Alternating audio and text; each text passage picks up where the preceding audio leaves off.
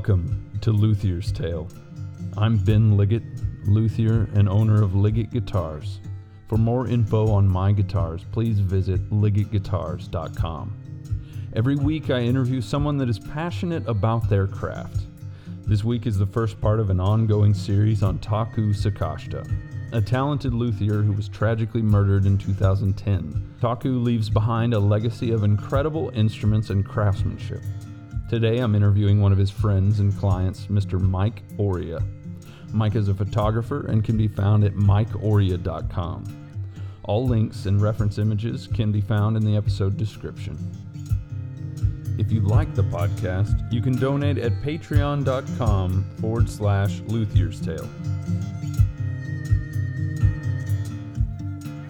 This is Ben Liggett. I'm here today with Mr. Mike Oria from San Francisco. Um, Mike is a guitar player and was a, a, client and friend of Mr. Taku Sakashita.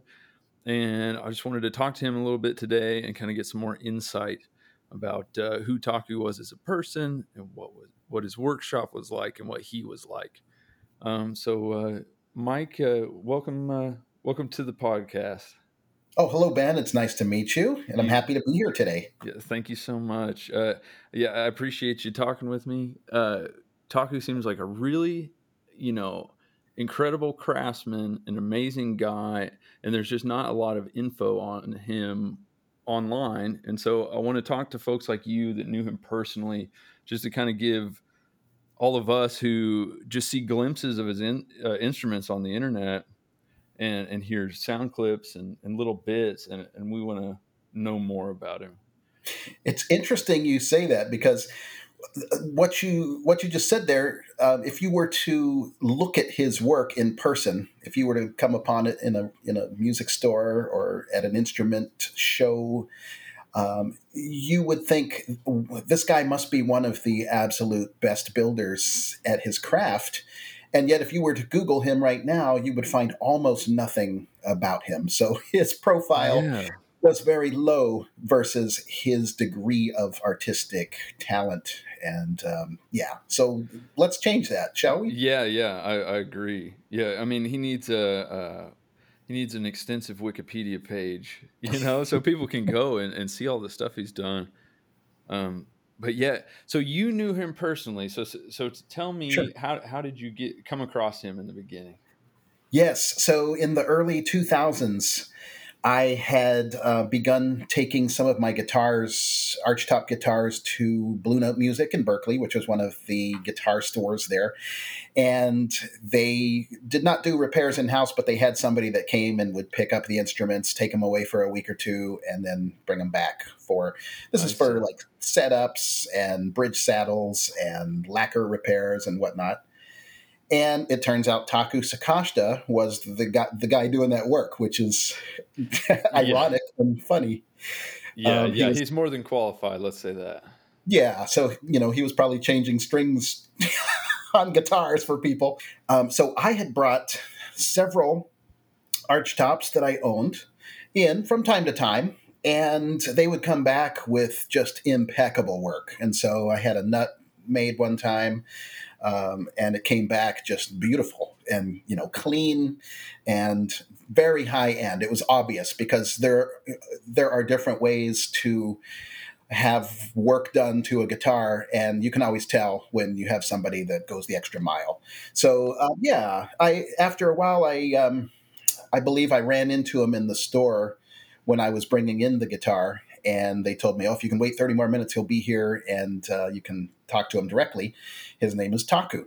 So uh, Taku came in, and uh, just a nice fella, and um, at some point, I he and I had. Um, a few transactions through this middleman of the store, and we decided, hey, wouldn't it just make sense if I contact you directly and I bring things to you as I need them done?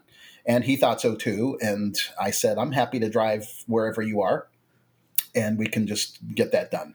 So where was he located at this time? In Berkeley or nearby? He was no, he was actually up in Petaluma, okay, which is in the southern part of Sonoma County. Um, it might be Marin County, but I think it's just outside of Marin County. Okay, Petaluma. it's up in the farm, rolling green hills and cows and farmland. Oh, nice. Yeah. And so after a while, he gave me the address and we agreed to meet on a Saturday. And I drove up to his shop in Petaluma. And was this a big shop at the time? It was interesting. He was renting a space on a piece of property, and it looked as though there were multiple residences, maybe some families or multiple people that rented out little uh, cabins, maybe. And oh, okay. behind all of that, you had to drive through a bunch of chickens and cats. and, but on the mailbox there was a TS, so that's how you knew you were in the right place. You turn right at the mailbox with the, with the letters TS. Uh, that's all it said on the on the mailbox. So wow. when you got to the mailbox with TS, you turn, and then you go past all these chickens and cats. And then in the very back, there was a workshop, and it was more, it was less of a residential thing, and it was definitely something of a wood wood shop or what have you.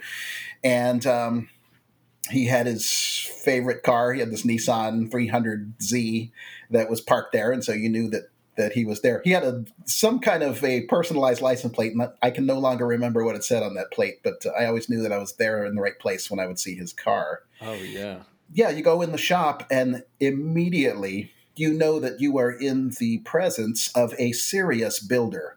And um, you know you had the all the smells and sights and sounds and i mean there was sawdust and all kinds of dust and little cups of lacquer and things all over the place. It was um, quite disarray but at the same time you knew that this this guy knew what he was doing and he had a lot of things going on at the same time did uh did you get to uh did he have any finished instruments there when you first arrived Oh, so periodically there would be finished instruments, and he was he was very. Uh, I don't know if he was private or self conscious or maybe secretive to some degree, but whenever he had an instrument that was nearing completion, he would throw a sheet over it so that nobody could see what was underneath there. Really? So when people came to visit, he would cover up the instruments that were almost done. It's just ghosts around the. Uh little cloth yes. ghost sitting around the shop. That's that's right. So there were some sheets, and uh, of course, uh, you know, as we got to know each other, I started visiting him on subsequent visits, and uh, he left the sheets off after that. But I do remember that very first time, and whenever strangers were in the place, he would cover up things that he wow. didn't want. To. So, so normally you'd think like someone would do the opposite. They'd say, "Oh, you came in for a repair. Look at look at this awesome stuff I can build. Don't you need a custom guitar? You know, something like that. But no, he he wanted to hide it. Uh, you know what? He had a very high concept approach to what he did and some of his designs were just completely original and they were highly visual and if if i had to conclude what was going on i probably would think that he did not protect his intellectual property at all he nothing was patented, as far as I know. I don't think he he went through that process ever for patented patenting designs or yeah. uh, doing anything to protect his work. So he might have just been trying to keep uh, new, uh, you know, things that he was still working on before they were ready to to go public. He was just trying to keep those um, from being seen and shared and and what have you. I'm not sure. yeah, and I wonder too. Maybe they were um, partially done, and he didn't want someone to get yeah. the wrong idea. If something looked rough, maybe he wanted the you to see the final product only.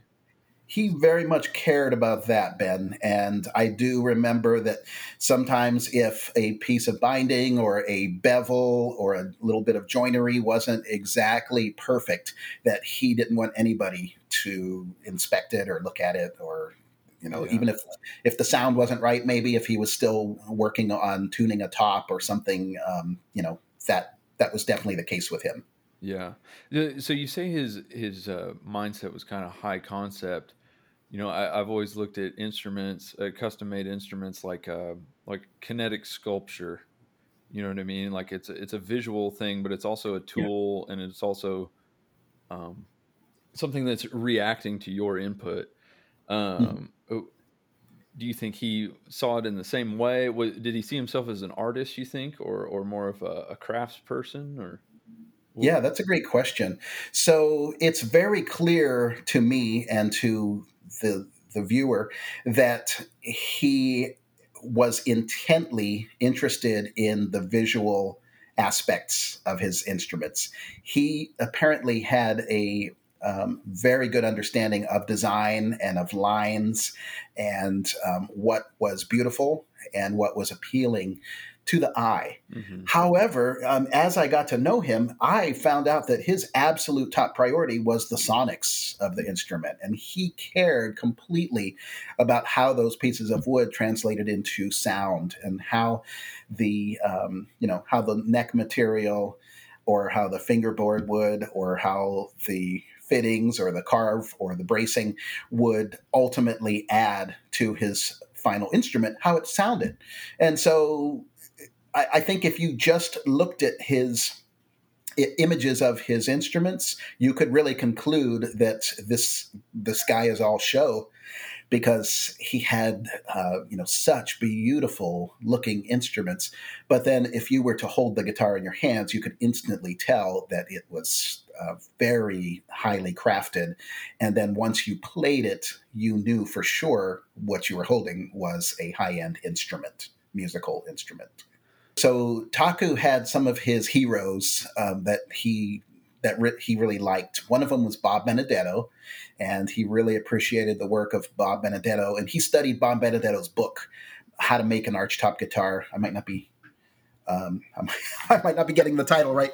Sure. And uh, I actually contributed pick some of my photography to the uh, second edition of that book, so it's uh, shame oh. on me for not knowing the name of the book. That's awesome. But uh, I think it's How to Build an Archtop Guitar, and in that book, Bob just shares so much of his craft with uh, cross sections and um, arching diagrams and just tips, and it's wonderful. And so Taku just ate that up, and um, he also he studied beautiful instruments, and he he loved the look of the uh, Art Deco builders like D'Angelico and Jimmy D'Aquisto, uh-huh. and um, you know he very much appreciated the what was going on there, and that was a somewhat of a different style, of course, because that was uh, hearkening to the 19 early 1900s um, or 1930s uh, Art Deco look. And Bob Benedetto, on the other hand, was um, paying homage to the old um, the Cremona style builders of the violins with their uh, you know lack of um, uh, frivolous parts and lightweight builds and yeah. um, you know very simple styling that were present on the violins of those uh, you know the 1500s and so forth. So um, taku appreciated all of that and he studied it all. And if you looked on his bookshelf you could see that he had books like coffee table books that showed beautiful instruments and magazines that he kept that had beautiful instruments in it. And he was always inspired not always by guitars, sometimes by other instruments too. But um, I used to bring guitar. I brought in a Benedetto guitar that I used to own. It was a um, 1989 Benedetto Manhattan that Bob had made handmade in Clearwater, Florida, and it was a wonderful instrument. It played so beautifully. It sounded so good, and I brought it into Taku, and he he loved for me to bring it in, and he actually. Uh, uh, at least one time said, "Hey, can you leave it with me for a bit and let me study it and learn what I can from it. And I said, sure. And, um, but for, for, um, that guitar, I believe at some point I had to sell it and I had stopped playing six string and I had switched to seven string. And that was the last six string that I owned. And I just wasn't playing it anymore because I, I didn't play six string anymore. So I, I had to part with that Benedetto. And, um, at some point, Taku had replaced the standard bone nut with a highly polished scalloped nut. And it was made out of uh, mammoth tusk, as I recall. Very exotic. Yeah, I think, yeah, mammoth, uh, uh, like mammoth, yeah, mammoth ivory. And um, he scalloped it. And so, you know, there's no, I guess there's no um, form uh, or, or there's no functional benefit to a scalloped nut. It's just really decorative, and um, you, you know, occasionally you see these on on mandolins and on other instruments, and they're very beautiful. And he did that, and he made a few scallop nuts for other instruments over the years, but um, it was really beautiful. And it was time for me to sell the Benedetto, and the buyer sent me an email and said, "I'll buy the Benedetto, but I don't want that scallop nut. Can you have a regular nut put on it?" so I, I, showed up on Saturday at Taku's shop, and I said, "Hey, um, they they want just a regular nut. The buyer is ready to go. He's going to send the money, and um, I just need to get this replaced." And he says, "What do you mean? He doesn't like my nut?" and uh, I said, "Well, he just wants the traditional look." And I'll I'll never forget this. So Taku loosened the strings, and he just tore this beautiful nut off of the the, the neck uh, at the end of the, the fretboard, and he threw it into the Rubbermaid trash bin and I could hear it banging around at the bottom of the bin, like bing, bing, bing. And uh, he says, "This hurts my pride." oh man! And uh, you know, at the at the time, I didn't know what to make of it because I had never seen him just sort of, um, you know, turn like that. But really, what was happening was he had probably spent more than a reasonable amount of time to make that and to get it looking as perfect as it was. He even had little um, dental tools that he used to polish it at the end, so it was highly oh, polished. Wow. And uh, yeah, and I, you know, when he had made that originally for me, I remember he sent me away for about two hours. He said, "Go away for two hours and come back, and it'll be ready." and that's how he liked to work. Like he would, he didn't want you seeing what he did. He just yeah, he just liked to show you the the finished final product, which was always just breathtaking. So, and that probably made it even more beautiful when you see the final result and you don't see all the trouble that he went to to get to that result. But anyway, I you know I know that he had spent a great deal of time making that nut look as beautiful as it did, and then the, it was completely worthless. No, nobody, oh. the guy didn't want it, and he could do nothing with it after that. And so he this just, hurts my pride. I love that. yeah, hurts my pride. Oh, were you worried that you uh, you upset him? Well, so then he said, Well, come back in 30 minutes. and, you know, 30 minutes is a lot less time than two hours. So I knew what was going on the guitar, a regular standard yeah. nut. And so, yeah, it was just a regular old bone, tempered bone nut. It was not polished, it was very much in the style of what you would get on a good instrument, but not what you would get on a super high end instrument. So yeah, he he did he, he gave the customer the buyer what he wanted, and um, I came back in and I said, "Oh, that's great, thank you so much," and we went on about our way. Man, well, uh, let me ask you this: Did you? Uh, did you ever end up getting a guitar? Did you ever commission a guitar from him? So after a while, I was bringing things to him and the work he was doing was so good. He was making improvements to these guitars. And I wasn't just bringing him schlocky guitars. He was getting, uh, I was bringing in the the instruments that I loved. And um, I had some great things at the time. I had Benedettos and I had a Dale Unger seven string guitar and I had a Nelson Palen from Kansas uh, seven string custom guitar and um, maybe one other one. Um, and so I was bringing him these, and he was consistently sending them back home with me better instruments than they were when they came in. So um, things were he was making improvements to these. Yeah. So one day he did say, "Mike, how come you always bring me other people's instruments? How come you don't have me make one for you?"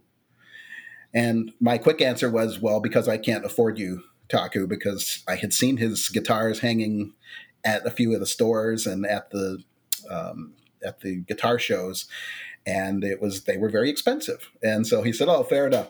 So we forgot about it and, and uh, didn't talk about it again. And then, but that planted the seed with me, and I knew that ultimately I really, really wanted to have one of his instruments. And um, so I think it was end of 2006, I I said, you know what? I think I'm ready. Let's talk about it. And I had made a list of specs that I wanted and woods and just what I wanted the guitar to look like. And I showed up there and he, he he wouldn't look at it. He said, "No, no, no, no, no. I already know what you want." He said, "After all these uh, guitars that you've brought me. And as I would bring a guitar to his shop, he would always ask me, What do you like about it? And he would listen to me play and he would say, Well, what do you like about the high register? Well, what do you like about the mid range here? Well, you know, what's ha- what do these bass notes sound like to you and he just made all these mental notes and he he he knew everything and um, so here I am ready to tell him what I want. And that wasn't going to happen. He said, I already know what you want. I know the sound that you have in your head of the guitar. I will build you the guitar that you want. Oh, wow. And I trusted him. Absolutely. I was like, yes. How can you say no to that? Yeah, exactly. So, um, so I guess uh, to make the story longer, um, he sends me away. I brought a deposit, and um, he one of the things with him when he had built guitars, and I, I had friends who had had him, who had had the experience of having a Taku Sakashita guitar built for them. And one thing that they also said was, "Don't bother him. Don't bug him. don't ask him. he doesn't like that." Temperamental genius. You know, watch out. yeah so that was really that was part of the thing was uh, he told me up front he said do not ask me for updates. Don't ask me for pictures. Just please don't. It's I, I, work best if you just go away and let me do my work. So uh, that's what we did and i respected that and it paid off. It really how, paid how off. how long was so, this? How long did it take him? To get all the way to let's fast forward to the end of the story it took two and a half years. Wow. yes, it wasn't supposed to. Um, he told me it would take about a year, maybe a little over a year, but some things interfered, and that's fine. And, you know, the whole time it was a wonderful experience because he did not make me stay away. He, in fact, he had me up there any Saturday that I wanted to go, I showed up and I would watch. And, uh, you know, we did wood selection and we spent the first we spent almost a year on selecting all the materials. Oh my goodness. So yeah. So Taku was a small builder. He had a great collection of aged woods in his shop already, but he whenever he wanted new pieces, he, he, it was not easy for him to get and particularly right there around sonoma county there are scads of wonderful guitar builders um, Ribbecke and Grimes and uh, well, Grimes not wasn't there. I'm sorry, uh, Michael Lewis and um, I mean, just you can throw a rock around Sonoma County and you could hit a luthier. Yeah. There were so many, and they were all real close by. Also, the uh, luthier's mercantile mm-hmm.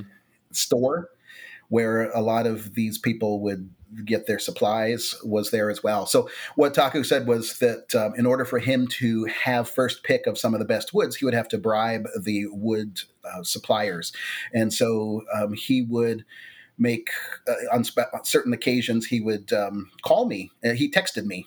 His favorite thing was a text and i'd get a text and it would just say come c-o-m-e come. He was he was man a few words uh, but he would just say, come. And so I would go. Like I'd get that text on, let's say, a Friday afternoon. And so that told me, be here on Saturday morning. And so at 10 a.m. on Saturday, I'd be in the shop. And uh, that was when the wood truck showed up and he pulled a few things off and he brought them off the wood truck and he brought them over to me and i was like ooh i like this i like this that looks good and um, we did that once maybe twice i think we did it first for the uh, uh, the back and sides wood, and then like a year later we did it again for the um, fingerboard and and fittings and um, head plate laminates uh, veneer. I think that's what it's called, the head plate veneer. So tell me about the woods that you guys ended up actually choosing for the build. Oh, sure. So originally, let's see if I can. Uh, remember the spruce he knew automatically what we were doing so the guitar that was gonna it was gonna be specked out as a 16 inch lower bout. And Taku really had a good feeling for three and an eighth inch thickness. So not three and a half, and definitely not anything less than three and an eighth. Are you talking about body um, depth here? Body depth. Yep. Body depth. So 16 inch um, uh, lower bout size, and then body depth three and an eighth inch. And um, so then at that point, he knew that he wanted to do Sitka spruce.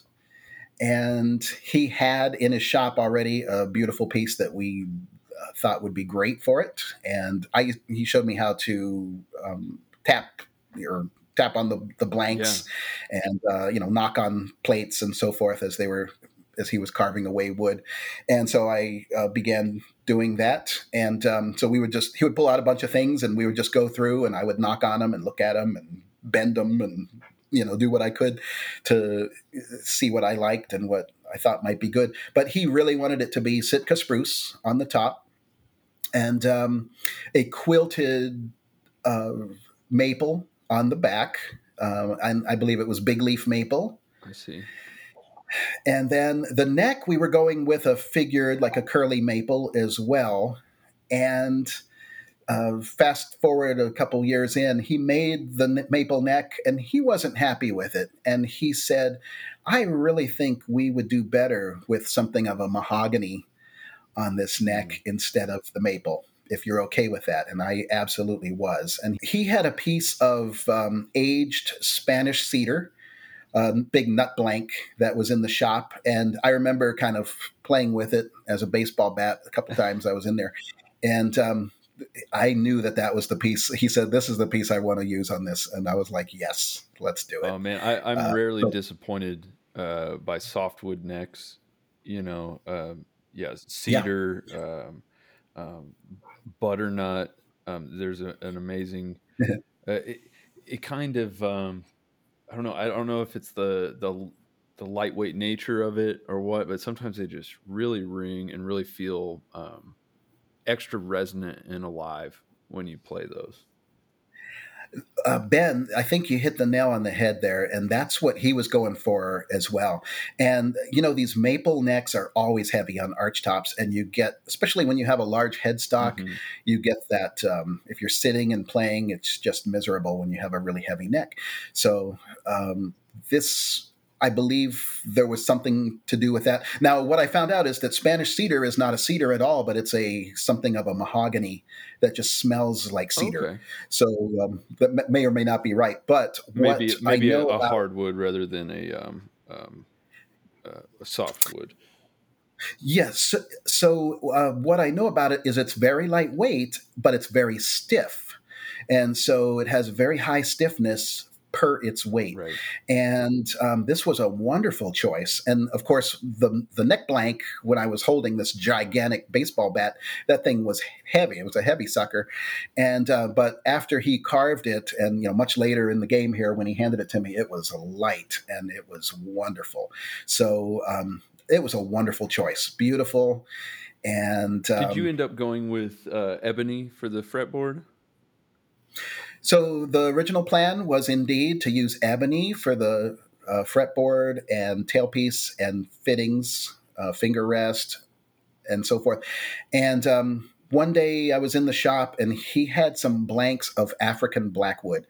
And uh, he said, Have you ever seen African blackwood? And I said, No, do tell. Mm-hmm. And so um, I was knocking these pieces, tapping them and flicking them and dropping them on the table to hear the ring. And the pieces of ebony would go bonk, bonk, bonk. And then when I got to the piece of blackwood, it sounded like a marimba. It went bing. And it just like rung like a bell. And this is an uncarved blank. And I could not believe it. It was hard and um, very resonant, very different than the ebony. And he said, Well, the only thing about this is it destroys your tools. So he said, If I'm going to use this for your guitar, I'm going to kill my tools uh, because it's very hard to work with. And I assume that's right. I haven't really seen a lot of African blackwood out there, but that's what he used for the headstock veneers, for the fingerboard, for the um, finger rest, for the tailpiece, the tuning buttons, pretty much everything that had a black area on it, he used African blackwood. Wow. Yeah, yeah. That you know, like maple for, for, say a maple neck on an arch top.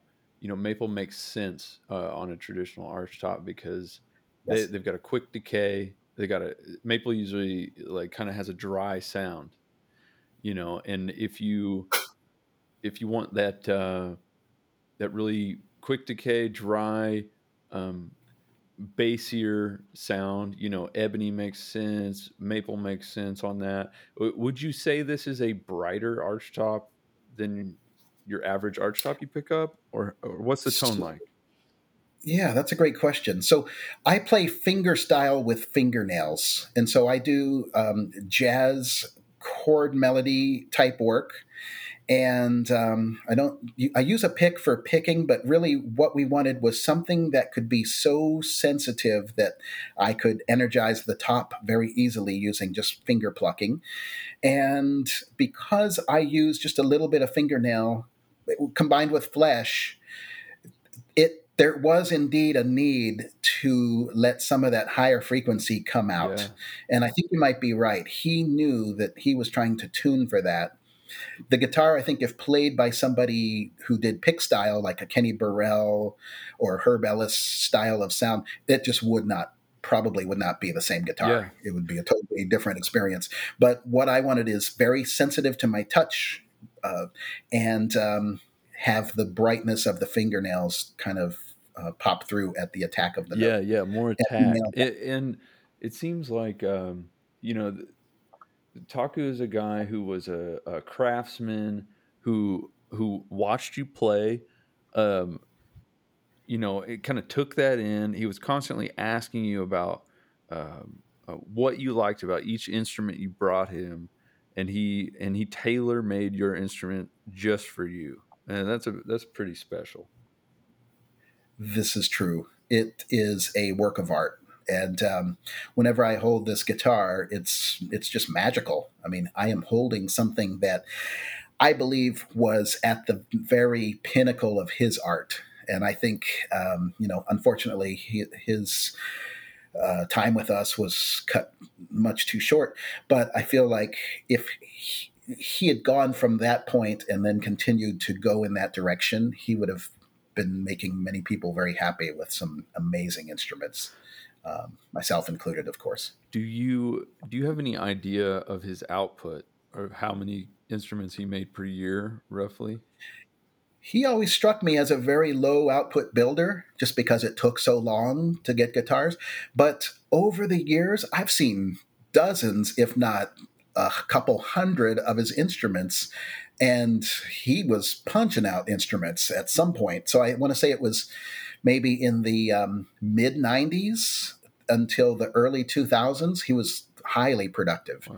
And so, no, I don't know, but I do know that from time to time, one of his old instruments would show up on eBay or would show up in a store or at a show and he hated seeing an old guitar he just it was like it was you know probably like uh, Michelangelo seeing one of his early sculptures or you know something yeah. like that where you know he just dreaded it because all he all he could do and this is the sign of a perfectionist was all he could do was focus on the mistakes. And so when someone brought him one of his older guitars that they bought on ebay let's say from the 90s he just would shudder. And um, well well yeah you know he's he's constantly improving.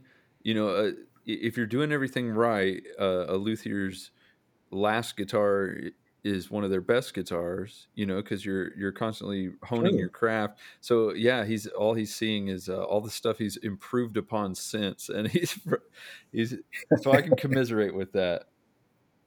Now that said, I've seen some of his guitars from the late '90s, and they're just exceptional. Oh, I'm sure they're I mean, great. I'm sure he's his own worst critic, you know. Oh, tell me about. Uh, what do you think would be important for people to know um, about Taku that uh, aren't aware of him? Sure. So his quest was to make great sounding instruments. He was also constantly researching the art and the the, the whole um, the craft, what everybody was doing. He was interested in that. And I know when he attended the Healdsburg Guitar Festival every two years and other shows, I think he only went to Healdsburg, though. He might not have gone, did too much traveling, but he would tap into some of those other luthiers and he would ask them questions and he would share. And eh, he was already building at such a high uh, level that he probably didn't need to know what those answers were, but it was probably at least valuable for him to see how other people were doing things. Uh, but he already had his own style, and, and it was very uh, well worked out at that point. But yeah, in addition to guitars and the sounds, um, making the best possible guitar that he could, he also was very fascinated with amps and pedals and pickups. And right in his last couple of years, he started building custom pedals and pickups. Oh, wow. And uh, a lot of people don't know this, but then there are also a, a, group of people that might not know him for his guitars that only know him for those pedals. And um, because they've become somewhat of a um, cult uh, piece. And um, well, let me just back up a little bit. So Taku was always fascinated with the Dumble amplifiers, right? Mm-hmm. Uh, how Alexander or Howard Dumble, I can't remember his first yeah, name, but um, these are very hard to come by, extremely expensive boutique amplifiers. And um, just to give the audience an idea, I just saw a picture of one for sale at a store for forty five thousand dollars. Yeah, it, and it looked like a tweed Fender amp, you know. Right. And that's a reasonable price. And during the days when Mr. Dumble was building amps, you weren't allowed to um, to look inside or have anyone service the amp, and uh, you weren't allowed to ask him questions or anything yeah, like this that. It man was, very was famous secret. for um, taking his his point to point wired circuit boards and covering them in epoxy so no one could copy his uh, his uh, schematic. True. So, um, in addition to the clean tones and Taku's love of beautiful, pure, uh, uh, I guess, sine wave type music, he also had an affinity for cranking it up and hearing some good old rock and roll when the, the time came. So, um, he had an amp in the, the shop and he used to like Kiss.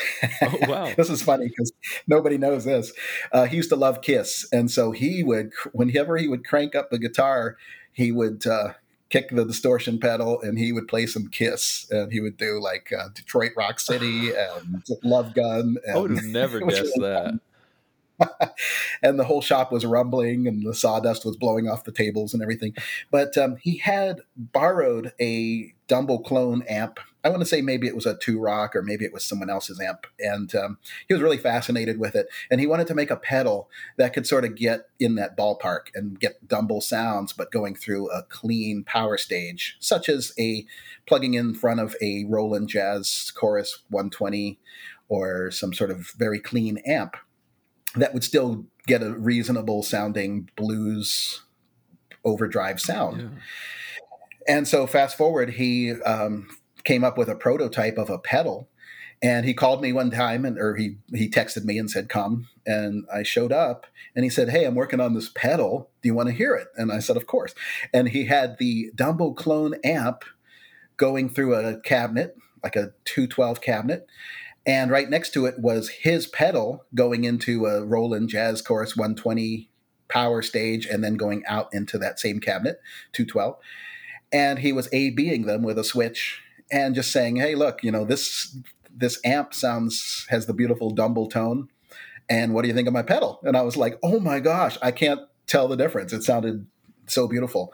And uh, he had nailed it. And that was part of the thing was once he knew how to put the electronics to work for him to achieve the sound that he wanted, he could dial that in, and he just understood the effect of sound, yeah. um, how the components and how the parts of anything equated to a total end result. So uh, the pedal sounded great. And I said, "You definitely have it. Uh, go for it, man. You, you, can make a lot of money selling these pedals." Uh, so I think the next day I called him. I, I drove home and I called him back and I said, "Hey, you know what? If, when you're ready to build one of those, I'll take one. How much do you want for it?" And he was like, "Oh, I haven't figured out the price. How about a hundred hundred dollars, or maybe he said one twenty five, something like that." I said, "Okay, fine. Just save one for me." And um, so he shipped me a pedal.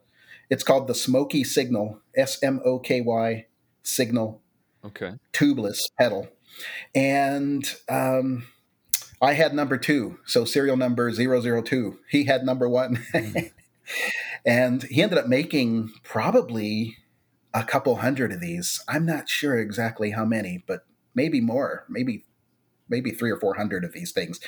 But this was one of the side projects that got in the way a little bit of my guitar being completed because he had so much great publicity and popularity building the pedals um, and it was a great pedal. And so um, these pedals are now selling for over two thousand dollars. Oh, jeez. Well, I tell you and, what, that's still a lot cheaper than uh, a Dumble amp. So if you, if you can get the pretty accurate tone uh, at that price point, then uh, you know nothing wrong with that yeah, it's a great, definitely a great pedal, and there are some people that really appreciate it. Of course, it only has three knobs on it, so uh, two knobs on the front, or three knobs on the front, and one little um, uh, resonance knob on the side that does something cool. But it's not doesn't have the tweakability of an amp, obviously, so it's not a replacement by any sure. means for a forty-five thousand dollar amp. but it definitely is a snapshot or a couple of snapshots of what that amp can do and uh, it's very it was very well created. Uh, let me ask you this as well: um, what was the pickup that he went with on your instrument? So I always loved Kent Armstrong, what Kent called the PAF. It has nothing to do with a PAF that you'd find in a Gibson Les Paul, for instance. But um, Kent Armstrong, who hand hand wraps uh, or hand designs pickups up in Vermont, uh, every guitar I've ever bought, I pull out the pickup that it comes with, and I always order a Kent Armstrong, the same pickup. I always get that 14 pole piece adjustable. Uh, it has like um, oh hex lug adjustable mm-hmm. uh, lugs on it, and um, it just has a beautiful warm sound, and it comes in four conductor, and Kent tell you call Kent and he you tell him what he wants, you give him the measurements and the pole piece spacing, and he'll make something custom for you. Even you don't have to be a luthier or a store; you could just be a civilian like me, and he'll build you one pickup and he'll make it real, very, very custom. And he's amazingly good. So uh, Kent Armstrong is such a wonderful person making these pickups. So that was decided that it would have a Kent Armstrong pickup. I had brought him one that I had, an extra, but he um, wanted to make sure that the spacing of the pole pieces exactly matched the string spacing on the guitar. So we waited until he had put the bracing in and everything, and then he custom ordered one from Kent. Uh. And um, yeah, so it was a Kent Armstrong seven string pickup. It's called the PAF model and but custom uh, made for that instrument to its uh, exact string spacing. Made just to that spacing, yes. Brilliant. Yeah. And if you had an eight string guitar or a nine string guitar and you called up Kent and you gave him those measurements, he would give you that exact pickup that you want in less than 30 days, probably. Wow. so, with, and very affordable, amazingly affordable, what Kent Armstrong sent yeah, you. you really can't go wrong with Kent Armstrong. Yeah, there's a few brands yeah. like that that uh, tried and true. So, Mike, tell me about uh, how Taku was involved with Robben Ford. Sure. So I'm not sure how Taku got to know Robben, but he knew him over the years, and Taku greatly respected Robben's tone. Robben Ford, for people who love blues, and for jazz and fusion players who knew Robben Ford as being a guitarist in Miles Davis, one of the Miles Davis bands, um, for instance. But uh, Robben Ford has a, a long pedigree playing blues, and he's very well known for his great guitar tone. And um, so at some point, um, I want to say Taku had reached out to Robben, or they had met each other, and they talked about Taku building a guitar for him. This happened, and um, Taku had a model called the New Paul, N O U P A U L, kind of like uh, like a new Les Paul, right? right. Uh, but the New Paul model, and it was a single cut, solid guitar. I won't get into, I won't try to quote the features, and I'll be wrong. I'm sure I will. I watched many of these being built, and so I remember seeing them go from wood blank to finished product. And um, it was a beautiful guitar. And all I can say is I, I do own a couple of Les, Gibson Les Pauls myself, and um, this was nothing like what if you bought a Gibson custom shop guitar and uh, played it and you played a new Paul. Not that they were trying to be the same thing, but Taku's instrument was nothing like that. It was just head and shoulders above in sound and just in uh, response and just as a solid body guitar goes, it was just exceptional. So there are a few dozen people, maybe a couple hundred people that have these guitars that uh, Taku made. And, and this um, was kind of like his his signature electric, right? Yes, it was. He had about two or three different solid guitar models, but his flagship signature model was the new Paul, and he made about two different versions of it. And um, just, I mean, to give you a feel of what his strategy was with that, uh, I know that, uh, and I'm not a a wood craftsman, and I don't understand uh, a lot of those details. Maybe you can help um, sure. clarify this a little. But one of the things that Taku really loved to do was to join two pieces of unlike woods together in such a way that when he then carved away the wood into the resulting shape, it would reveal the different wood aspects looking like they were inlaid. Right. Okay. Um, you know what yeah, I'm saying? And if you and if you uh, if you look up a, a picture of Taku's new Paul, you can kind of get an idea. Yes. So what he did was he strategically placed um, a p- and I'm not looking at it right now, but I want to say he used a very fancy piece of uh, maple, figured maple, that would go in a couple of different places, sandwiched into the mahogany, such that when you carved away the armrest curve, the contour up at the top, mm-hmm. um, and when you carved away for the what would be the finger rest, the area underneath the um, where the strings are, you would end up with something that looked like a pickguard, right? And um, it was really just the wood was already joined in such a way that um, these unique woods were now being revealed as he carved them away. I'm probably saying that completely wrong. No, I think you're describing it quite accurately. Um, yeah, and he loved to do that, and so um, that was something that he did in spades with his new Paul model. Um, and, and, something else about the um, the new Paul is they the the carves on the back uh, appear much more elegant and flowing with the the lines of the body than than say a you know a standard Les Paul doesn't even really have a, a much of a belly carve uh, to speak of.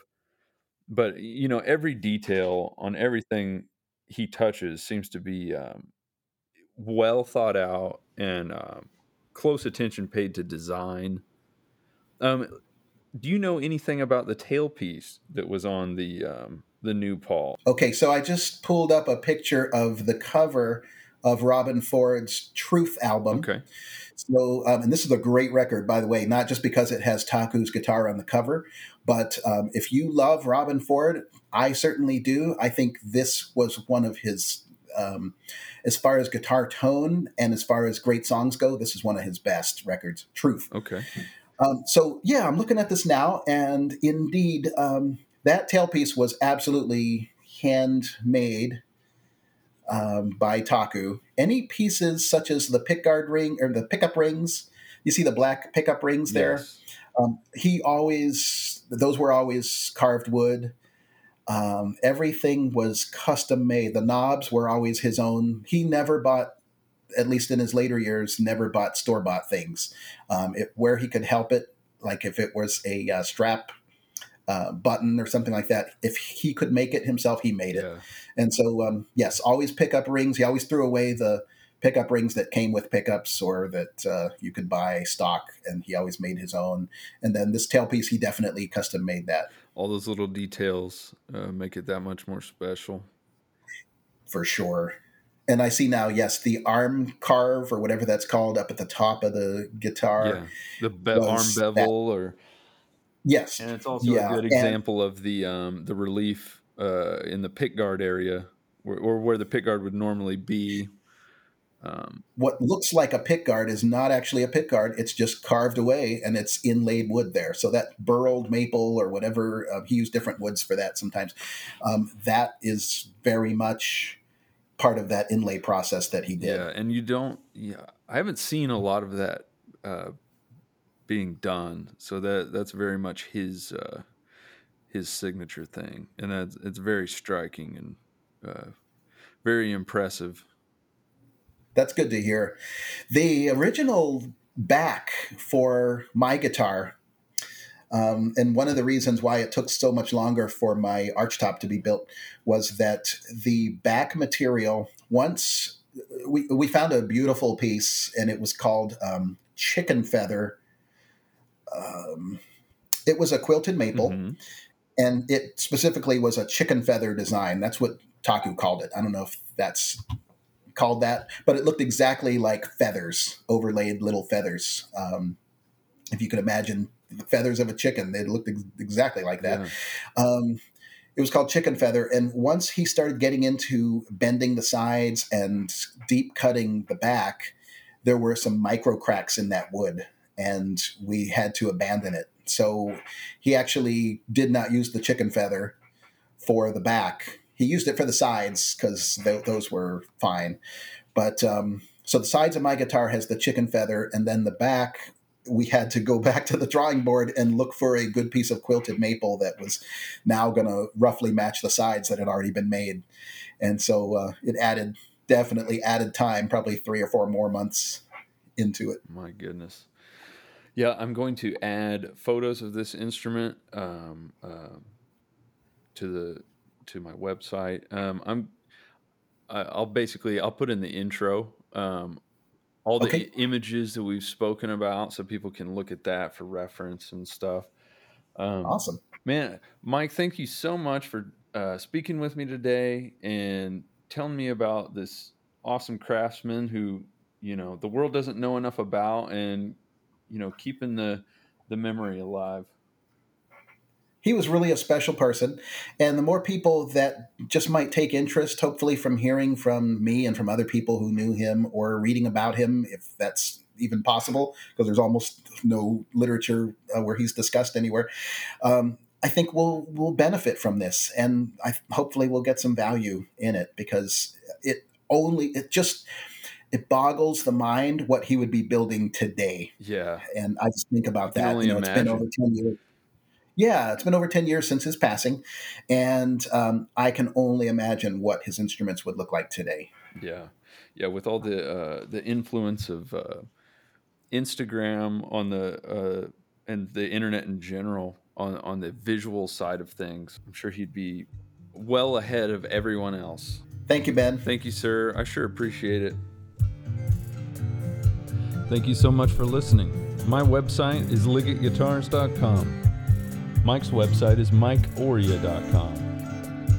Links to the Patreon page and reference images can be found at luthierstale.com.